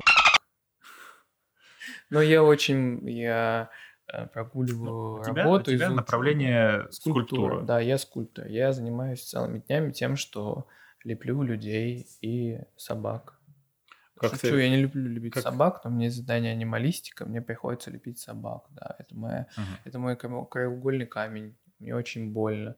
Ну, ты можешь там типа потратить э, тридцать часов на пластилиновую композицию, которая потом просто разберется с тобой за две минуты и выкинется в новое. Да? Представляешь, как мне обидно, если я тридцать часов трачу для человека в этом кабинете, то что я получаю по итогу? Респект от пацанов. Респект в Инстаграме за то, что я делаю классную работу. Какой-то отклик. У меня есть классная рефлексия. И как еще и монетизация. Я могу... кушать за счет того, что я делаю. За счет того, что я делаю в академии, я не могу кушать. Это не прикольно. Я не получаю... Это инвестиция. Ты сейчас не можешь покушать это, но когда ты все дело закончишь... А ты думаешь, я буду собак продавать? Не, какие? Нет, это же... Но не все же... Королёв же не сразу ракету построил, на которую Гагарин улетел в космос. Он начал вообще с фигни, там, не знаю, там, на тетрадке рисовал какие-нибудь там... Приблизительно, как ну, это может все выглядеть. Это понятно, все, но ты представляешь, когда ты шесть лет э, делаешь то, что никогда не увидит света. То есть ты э, рождаешь маленьких химер, ты вкладываешь душу в неодушевленные предметы. Это а, же задание. Они оживают, задание. Они оживают, а потом ты их убиваешь. Да, задание просто больно. Типа, просто как домашка, она как будто бы... не, ну, она для тебя имеет ценности, потому что ты вложил в нее души там... Ты можешь, конечно, пойти вне рамок там, заданий, знаешь, проапдейтить эту собаку, у нее там пятая нога появляется, вторая голова, то есть советский эксперимент. Вот эти mm-hmm. вот, я не знаю, ты можешь в ракету запихнуть и предположить, что это там белка или стрелка, но это останется заданием, и типа для мира там, культурного какого-то ничего значения не это типа, ну, и ничего даже не эстетического для людей очень слабо. Ну, они скажут, собака. Класс, Класс молодец. Слепил, вообще, вообще. Кайф. Как желаю. Но... Как живая, да, ну, типа, собака. Кого сейчас собаку удивишь? Вот, вот. Кого сейчас вообще чем удивишь, когда люди яйца прибивают? Ты же, да, ты же, ну, ты когда уравнение в школе решал, ты же не, не рассчитывал на то, что это удивит мир. Что ты... Мама удивляла. Икс нашел. Что я приходил вообще в школу. Я радовался. Любил ходить, всегда был прогульщик. Чего ты выбрал скульптуру? Хотел предметы насквозь научиться видеть. Это помогает как-то? Да, по-другому видишь мир. Но если ты живописью занимаешься, мир цветнее, музыкой занимаешься, мир шумнее. Угу. Занимаешься скульптурой, мир объемнее. Кстати, сейчас, да, секундное тоже отвлечение. Ты про музыку напомнил. Ты как-то во все творческое, мне кажется, подался и, и рисовать, и руками делать. Еще я знаю, что ты на саксофоне играл, по-моему. Да, да, у меня история была. Есть музыкальное образование, да, я три года отучился. Это в Самаре? Саксофоне, да, бросил. Как, как бросил. Ты пришел в Самаре к саксофону? Мама привела. Мама привела в музыкальную школу, говорит, будешь на фортепиано играть? Я говорю, это баба играет на фортепиано. Она говорит, будешь на гитаре играть? Я говорю, дед пять играет на гитаре вдвое. И она такая, ну, типа, что, петь, что ли, будешь? Я говорю, нет, давай что-нибудь. Саксофон. Прикольно. Ну да. Потом друзья начали эту делку называть, я что-то застремался, короче, что-то мне уже так не понравилось, в общем-то, как-то, и я такой, типа, блин. Ребята, во-первых, не имели никакой предпринимательской жилки, не смотрели будущее, потому что с саксофоном удобно в переходе ходить. Это раз. Во-вторых, прикинь ты, прикинь, у тебя свидание с девушкой, как бы ты, она пришла к а тебе, и ты такой, ты такой, ты такой сейчас... Не-не-не, ты такой, я сейчас на минуту тебя удивлю, залетаешь в комнату и ту-ду, ту-ду-ду, вот это вот запускаешь, ага. А откуда саксофон в России? Ты саксофонист, и все, и она от тебя в восторге еще втройне просто. Да, да, да. Ну вот как-то, слушай, у меня был очень крутой преподаватель, он был деканом в высшем, в Академии искусств, ну, Самарской. Вот, и я ходил к нему в итоге потом заниматься уже в академии. То есть у меня была возможность поступать прям почти без экзаменов на высшее музыкальное образование, но я все профилонил из-за того, что я был крутым пацаном, мне нравились девчонки и граффити. Ну, этот я... возраст кулбоя. Кулбоя, я, я здесь смею, да. Ну, я в итоге в каком-то плане не прогадал, я просто старался быть честным с собой, и я хотел заниматься тем, чем мне хотелось заниматься, и этим занимался. А ты как вообще поигрываешь-то иногда? На саксофоне? Да. Нет, я как начал битбоксом заниматься, вот битбоксом поигрываю. Сейчас я купил все музыкальные инструменты, синтезатор, сэмплер и драм-машину. Иногда включаю их. Биты?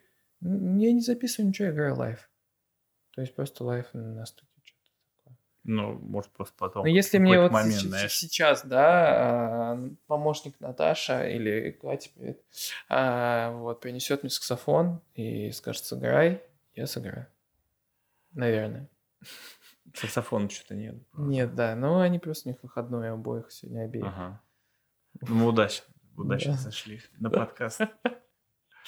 Я еще, знаешь, какую штуку заметил, то, что на творческую профессию у вас в университете учатся шесть лет. Да. Это охренеть как много вообще. Ага. Почему так долго? Ну, потому что сначала... Это как эти... врачей учат. Кстати, нет, врачей учат меньше. Ну, нет, смотри, врачей как специалистов шесть лет учат, потом у них еще есть кусочки, они там в совокупности а-ля там чуть ли не десять лет учатся, но вот первичный момент, когда ты говоришь, что у тебя высшее образование, это шесть лет. Сейчас упал уровень высших а, а, академических, ну, в академическом образовании художественном. Почему? Потому что сначала у тебя должно быть шесть лет художки, ну или там сокращенка четыре. Угу. Потом у тебя должно было быть среднее образование. Ты должен был там отучиться четыре года. четыре угу. года. четыре. И только потом, после четырёх лет, поступать туда на шесть. Угу. То есть больше четырнадцати лет, чтобы делать то, что вот делают академические вот стили. А какой мир перед тобой открыт, когда ты заканчиваешь вот университет? Вот чё, куда работать идти? Вот ты скульптор. Как ты будешь кормить себя? Если вот говорить не про тебя конкретно, а вот про там, среднего студента, который вот заканчивает. Если ты реально крутой чувак, тебя подтянут преподы. Угу. Если это ты только цел... на Если... профанном радио, да? На каких-то это связях. Очень, да, узкий, узкая биосфера, биокруг, замкнутый очень. Людей, которые этим занимаются э- и делятся заказами, заказчиками, тебя старшие всегда потянут, uh-huh. если ты крутой чувак. Если ты просыпаешься с утра и вместо того, чтобы там завтракать, делаешь наброски, потом булку хлеба и кефир, потом, ну, типа, вот я просыпаюсь, у меня три пары рисунка, три пары скульптуры, э- потом вечерний рисунок или вечерние этюды и еще какая-нибудь две истории искусства. В среднем у меня ну, там, три, шесть, ну, типа, семь-восемь пар угу. в день. пять дней в неделю. Суббота – композиционный день. А что это такое? Ну, когда тебе не мешает преподаватель работать. А, то есть ты что хочешь, то и делаешь? Нет, выполняешь задание. А, то есть ты даешь задание, просто препод такой, я сегодня ничего не говорю, сегодня день молчания. Нет, препод, вот я видел свой, вот сейчас, учебный год, я видел своего преподавателя по рисунку, ну, дай бог, он пришел четыре раза. А что он не ходит? А что им там делать? А-а-а. Типа все умеют и так рисовать, да? Типа никто не умеет, и как я научу? Я не знаю, о чем он думает. Ну, в общем, да, это такая, знаешь, это учиться рисовать, это не значит, что у тебя это не то же самое, что ходить на лекции. Ну, безусловно. Ты можешь ссориться, ругаться со своим преподавателем, выхватывать с него карандаш. Это же творческая сфера, люди... Люди не сбалансированы какие-то, более эмоционально, да, потому да. что мы сидим мы на экономическом факультете, в этих цифрах, все да ровно. Цивилизованные люди. Нас учат э, балансу, что в экономике там все должно быть в балансе, ты таким сбалансированным становишься. Там, да, да, ты таким сбалансированным становишься. Вот, и как-то в офисе как будто нету эмоций особо, то есть, чтобы я увидел, что кто-то на кого-то орёт или пи***т, ну... Сори, это пятый год моей карьеры, еще какие-то у меня стажировки были, ни разу. Но я работал в караоке, вот там, Вот там меня даже порой один раз по голове микрофоном ударили.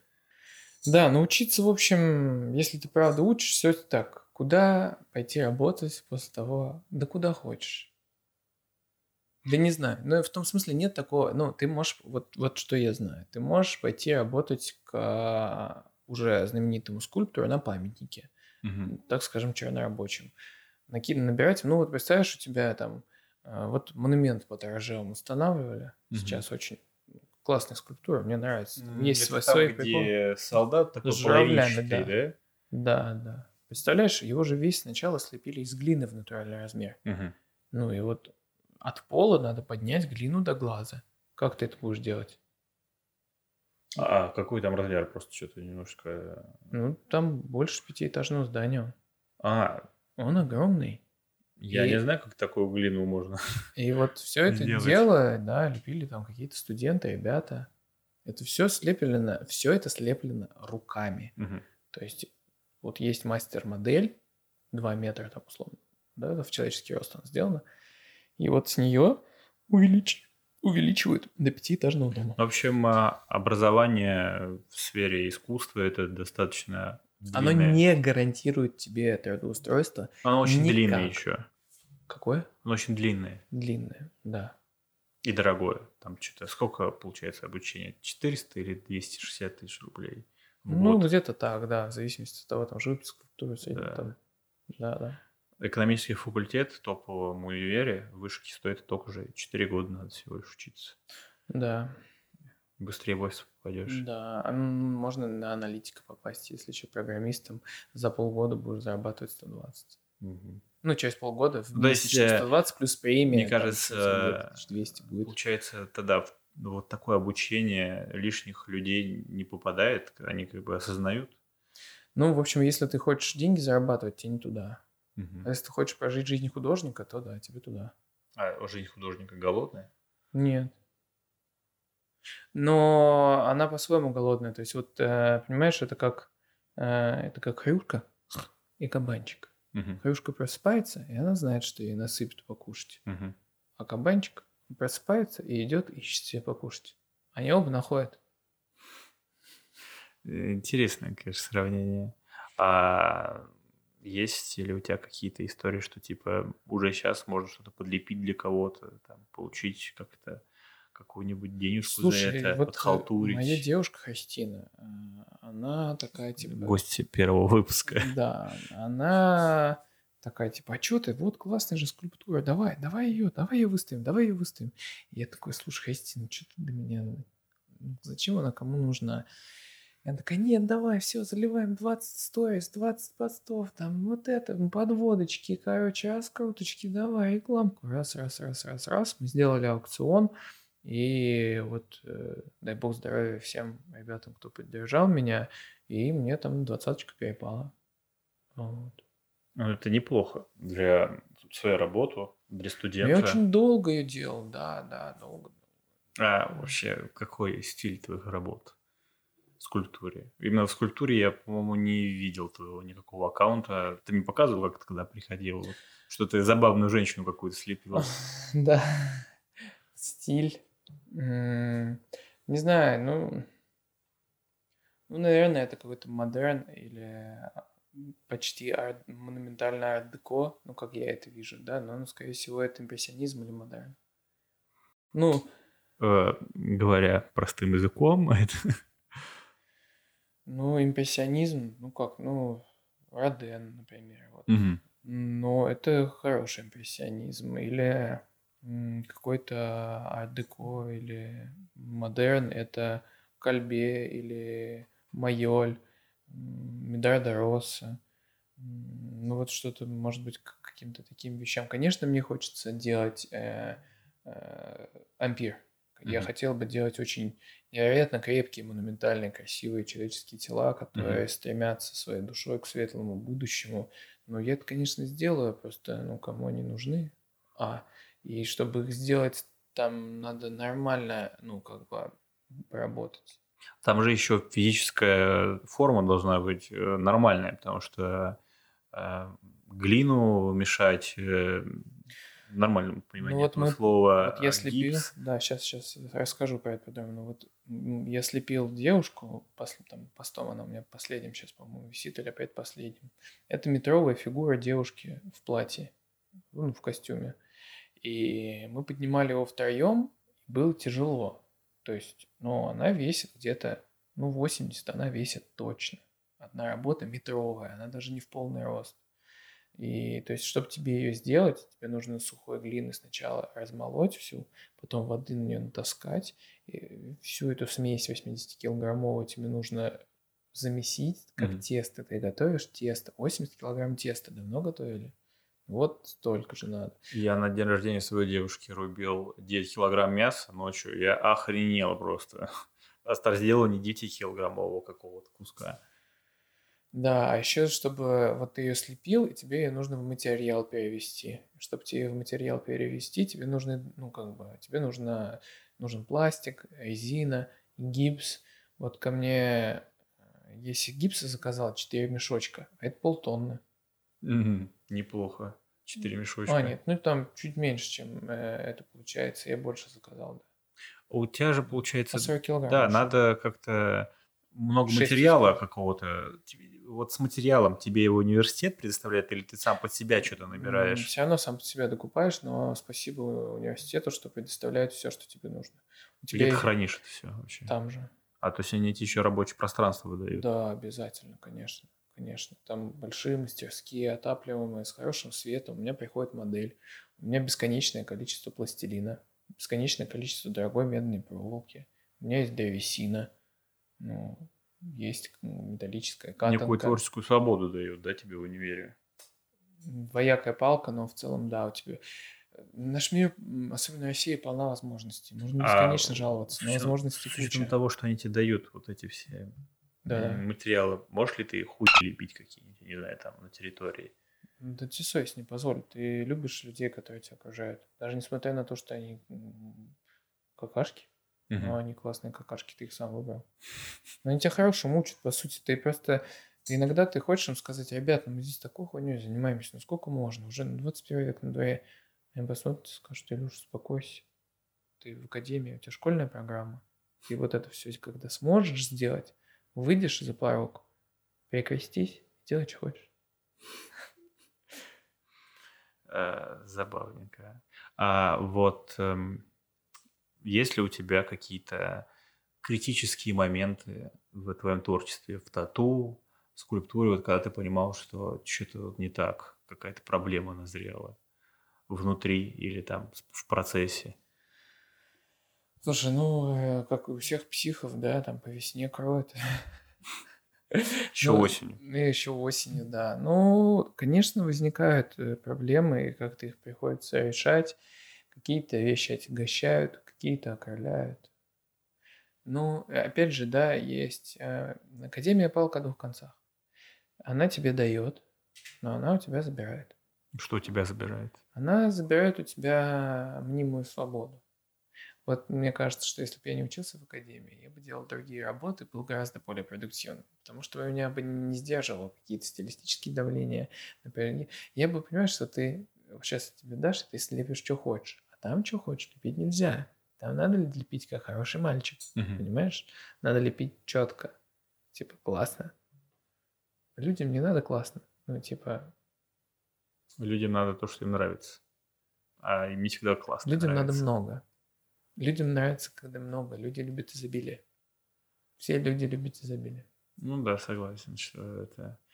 Но это мы уже, знаешь, по вопросу экономики подходим, потому что все люди нутром чувствуют, что ресурсы все ограничены, и хочется, эгоизм включается, хочется этого ограниченного ресурса побольше. Чем больше, больше тем лучше. Вот это еще минус скульптура с точки зрения контента, потому что в день можно сделать две татухи, а скульптуру ты будешь делать полгода.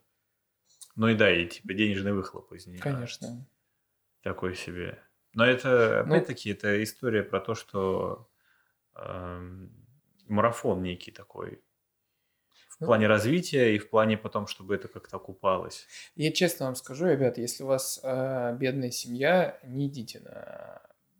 учиться на живописца. Иначе и... вы продолжите бедный род. Да, да. Хотите заниматься творчеством, устройтесь на работу, купите себе классные краски, снимите мастерскую, и вы получите гораздо больше удовольствия. Ну да. А в плане тату, именно салона, работа, это все-таки сложно сочиненный процесс. У тебя есть там твои коллеги, друзья, с которыми ты работаешь. Так или иначе, всегда раз в год минимум за пару, мне кажется, произойдет. Ну вот мы же, все мои друзья, мы работали как бы в студии вот до этого в одной. И вот недавно из этой же студии здесь было куча ребят. Мы мигрируем из одной комнаты в другую, но суть не меняется. Тебя окружают те люди, которые тебя окружают. Ты сам выбираешь, что тебя окружает.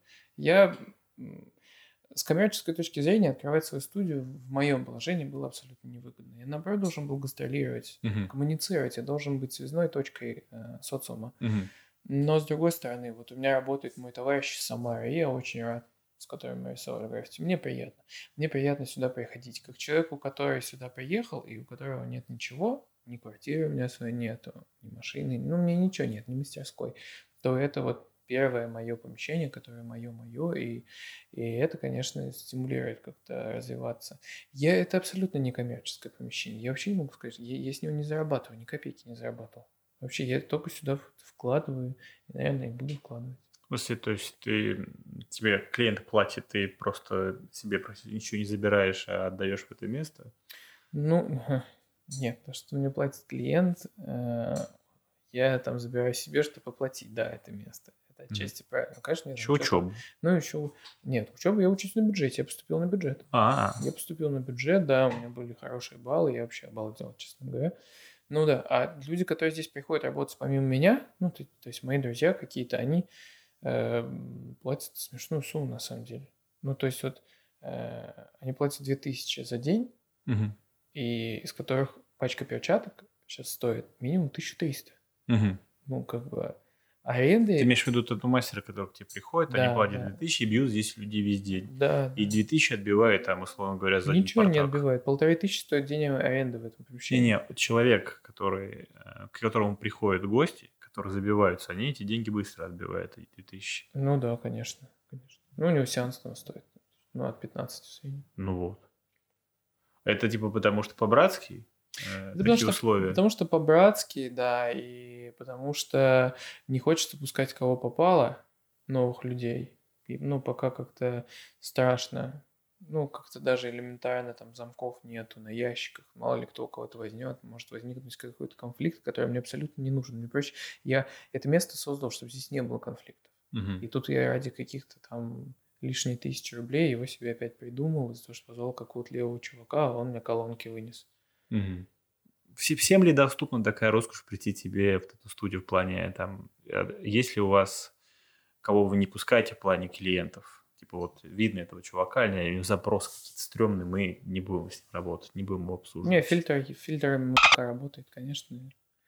Конечно, сильно работает, да. Здесь это непроходная студия. В любом случае, люди, которые сюда попадают, они через знакомых узнают меня, или Миро, или Христину, или...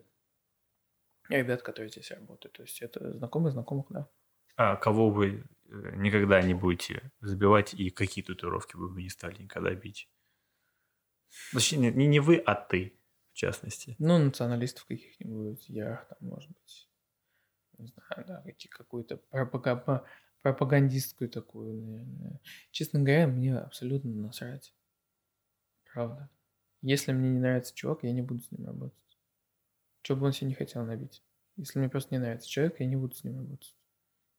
Это так странно. Ты выбираешь очень сложный путь, в mm-hmm. котором главным кредом является заниматься тем, что ты хочешь, и скрипеть сердцем ради не таких уж и больших денег, отдавать свою жизнь. Я же жизнь свою продаю. Глаза, свои руки. То, что я думаю, чувствую, вижу. Душу вкладываешь. Ну да. В каждую работу. В каждую работу. Я же как и хуже сапера, понимаешь? Сапер, он если ошибся, то чё? Похуй. Ну, ему уже, да, ему уже похуй. А мне нет. Еще потом писать буду, говорить, а помнишь? А может быть такая тема, что, знаешь, как ручкой там ведешь линию, и у тебя съехал рука, вот так вот, и просто по человеку. Запросто. Проехался. Запросто. Запросто. То есть это так легко, да, машинкой бить? Запуск. Что она как ручка едет, что ли? И она вообще еще легче, чем ручка. У тебя ручка есть точка опоры на стержне, угу. а у машинки у тебя нет. Ты рисуешь по воздуху. Так как? Что получается? Как кисть? Как кисть. Как кисть. И, и сразу, да, линию и сразу проводишь, навсегда. И сразу видно. Да, навсегда, что... да. Ну вот это, конечно... Еще наклон важен, глубина, скорость. Но об этом не думаешь, я думаю, знаешь, когда бьешь, типа вот ты просто сосредоточен. Обо всем думаешь. Особенно вот об этом. Как бы не съехать. А были у тебя какие-нибудь такие курьезы? Да, конечно, конечно, кучу раз было. Кучу раз было. Ну, как-то там маскируешь что-то здесь. Но в последнее время, конечно, нет. Когда начинал, было больше каких-то неудачных моментов. У тебя уже, получается, сколько? шесть лет опыта? С восемнадцати лет я бью, у меня сейчас двадцать пять. Семь. Семь лет. А насколько ты оцениваешь свой скилл вообще? Типа мастер, гранд-мастер, подаван? А, ну, я думаю, что я однозначно уже мастер. Ну, мастер, но мне еще, наверное, еще столько же нужно, чтобы я был прям супер таким сформированным чуваком. Я думаю, лет через семь действительно я уже буду... с каким-то своим сформированным стилем, от которого мне не надо будет отходить. Супер, там. У меня уже проглядывается какой-то стиль. Ну, такой, ну, достаточно крепкий. Но я все равно эволюционирую. Все равно чуть меняюсь. А ты в будущем как вообще хочешь, чтобы ты и скульптор, и художник в плане физического воплощения руками что-то mm-hmm. делать, и тату-мастер, или что-то у тебя в определенный момент, может, поменяется, и ты вообще другим чем-то займешься, музыкой, там, например. Какое ты себе будущее вырисовываешь? Ну, татуировкой я не буду бросать заниматься, пока у меня не трясутся руки, и пока я считаю себя молодым. Как только а, перестану... Слушай, даже быть... когда будут трястись руки, будет свой стиль немножечко уже другой. Я просто контуров буду поменьше делать. Да. Буду рисовать штрихом. А, ну, конечно, я делаю какую-то ставку на то, что я смогу монетизировать скульптуру. У меня неплохие преподавательские способности. Я работал арт-директором, как бы я научил, ну, как минимум, четырех людей делать татуировки так, что они живут этим. Поэтому... Но это опять все на респектах, только своим знакомым, только там проверенным людям, не за деньги. Да, это нет такого, что ты сейчас на скиллбоксе сделаешь свой авторский курс, как лепить, я или как сделаю. делать тату. Сделаю. Сделаю. Потом сделаю обязательно. Но это инфобизнес, почему нет? Обязательно подписывайтесь и следите за возможностью быть подмастерьем у Ильи. Ну, блин, вот, допустим, в Питере есть очень крутая коммерческая школа скульптуры, куда приходят, знаешь, вот, там, вот э, есть девчонки, которые хотят картины писать красивые. Yeah. Вот, и они приходят, и у них там такой, знаешь, клуб с чаем, светлое помещение, ну, и тусовка по интересам. Они понимают, что они не Леонардо, и как бы, ну, им классно. Ну, им классно. Они, да, возможно, делают классные вещи, даже действительно очень интересные. А, ну, как бы, и вот такая же тема есть со скульптурой. Приходят люди, которые чувствуют, что они хотят лепить. Ну, что, блядь, им надо шестнадцать лет пахать, чтобы просто полепить, что они хотят? Да нет, конечно, они пришли, вон, заплатили, им дали станок, свет, материал, все объяснили, все показали, дали, и они спокойно уже, ну, типа, пользуются твоим опытом. Да, э, что такое вообще академия?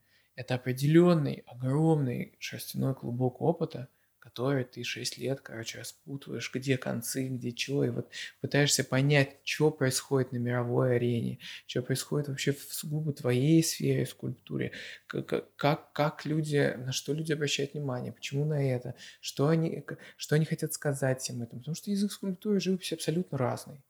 Скульптура — это четверостишие, а живопись — это книга. Mm. Понимаешь? Скульптура — это лозунг. Это очень скупой язык. Но иногда двух слов понятно, чтобы хватает, чтобы все понять. А кто является топчиком в скульптуре в России сейчас?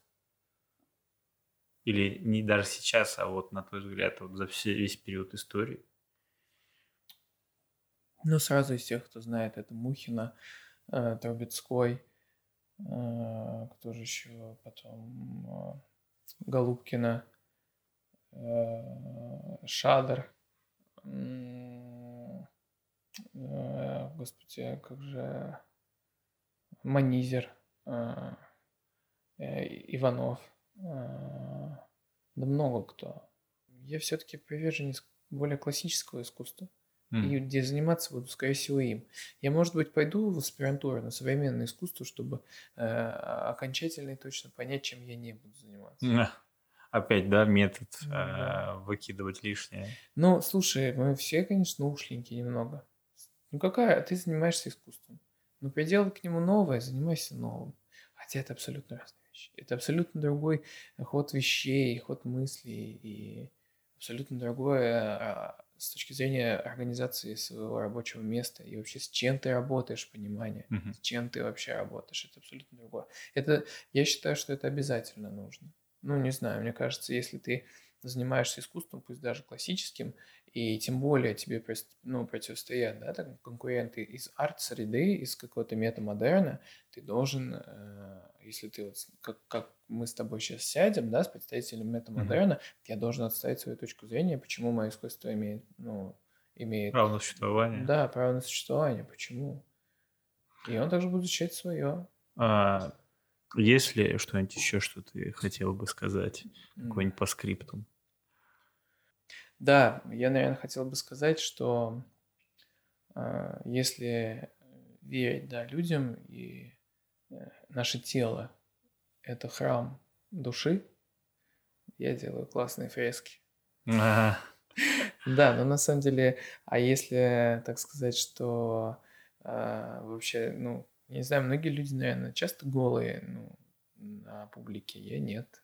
Ну, в России мы в кофтах ходим. У меня... Худи – это восемь месяцев в году. Так, ну, ну да. Примерно. Да, то же самое. И поэтому, когда вы показываете свои татуировки, вы их именно показываете, ну, чаще, чем кто-то видит случайно, если вы там не балийский там, тусовщик. И я что хочу сказать, что раньше люди картины вешали домой. Но сейчас, пока до дома доедешь, умрёшь. Ну, носи свои картины с собой. Да, да, да. Это круто.